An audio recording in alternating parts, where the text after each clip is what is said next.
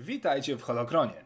Pamiętacie ogromny, żyjący dół z zębami, do którego wpadł Boba Fett? Albo jego dodaną w późniejszej edycji filmów ogromną paszczę? Mowa oczywiście o Sarlaku, o którym dziś wam opowiem. Być trawionym przez tysiąc lat to niespecjalnie ciekawe zakończenie żywota, jednak w tym groteskowym stwierdzeniu kryje się ziarno prawdy. Sarlak to samoświadoma istota przypominająca roślinę, tyle że żywiąca się mięsem. Pierwotne pochodzenie tego stworzenia nie jest znane, jednakże występuje na ośmiu planetach rozsianych po galaktyce. Wiadomo o nich jeszcze tyle, że rozmnażają się za pomocą zarodników. Ta tajemnicza rasa istnieje od dziesiątek tysięcy lat i nikt tak naprawdę dobrze jej nie zbadał. Jabba lubował się w nazywaniu Sarlaka swoim stworzonkiem, jednak oka znajdujący się w wielkiej jamie Karkun na morzu Wydm na Tatooine nie miał żadnego właściciela i był tam obecny już tysiące lat wcześniej. Średnia życia przedstawiciela tej morderczej roślinki wynosi między 20 a 50 tysięcy lat. Młodsze osobniki, tym samym mniejsze, mogą dodatkowo poruszać się pod piaskiem i polować na ofiarę, jednak koniec końców osiadają w jednym miejscu i będą polować na przypadkowe, nieuważne ofiary.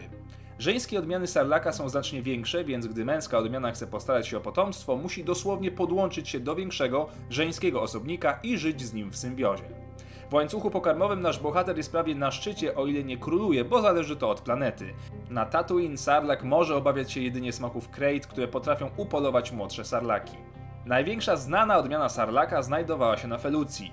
Tamtejszy osobnik był tak gigantyczny, że wśród jego zębów i dziąseł powstało małe miasto, a paszcze stworzenia były tak duże, że potrafiły wchłonąć naraz nawet rankorna. Jak wspominałem, naukowcy, a dokładniej ksenobiolodzy, nie są w stanie określić, czy sarlak jest bardziej rośliną czy zwierzęciem, gdyż posiada cechy obydwu.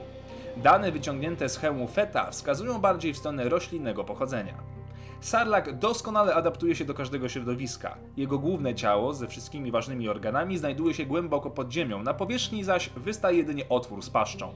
Dodatkowo posiada zęby lekko zakrzywione w dół, co uniemożliwia ofiarze wydostanie się, nawet gdyby próbowała i nie dała się złapać licznym mackom, które wciągają nieszczęśnika do środka. Ciało sarlaka to także niespotykany nigdzie indziej twór natury. Większość ciała składa się z twardych płytek, natomiast na długości całego ciała znajduje się 8 przydawek, które pomagają istocie zakopać się w ziemi, gdyby ich ciało było za bardzo odsłonięte. Na samym końcu zaś znajdują się trzy korzenie absorbujące wilgoć. Dlaczego więc mówiono, że sarlaki potrafią trawić kogoś tysiąc lat? Ano dlatego, że ofiary wpadały do paszy sarlaka dość rzadko, a roślina musiała radzić sobie z głodem niekiedy bardzo długo. Wypracowała więc system bardzo powolnego trawienia ofiary. Do tego istnieją niepotwierdzone naukowo doniesienia, że sarlak potrafił telepatycznie docierać do swoich ofiar i przejmować ich myśli oraz wspomnienia. Ofiary miały być rzekomo związywane z wnętrznościami stworzenia, podtrzymywane na życiu i trawione nawet tysiąc lat. Jeżeli chcecie się dowiedzieć jeszcze więcej o sarlaku, odsyłam was do linków w opisie. Bardzo serdecznie dziękuję wam za oglądanie i niech moc będzie z wami.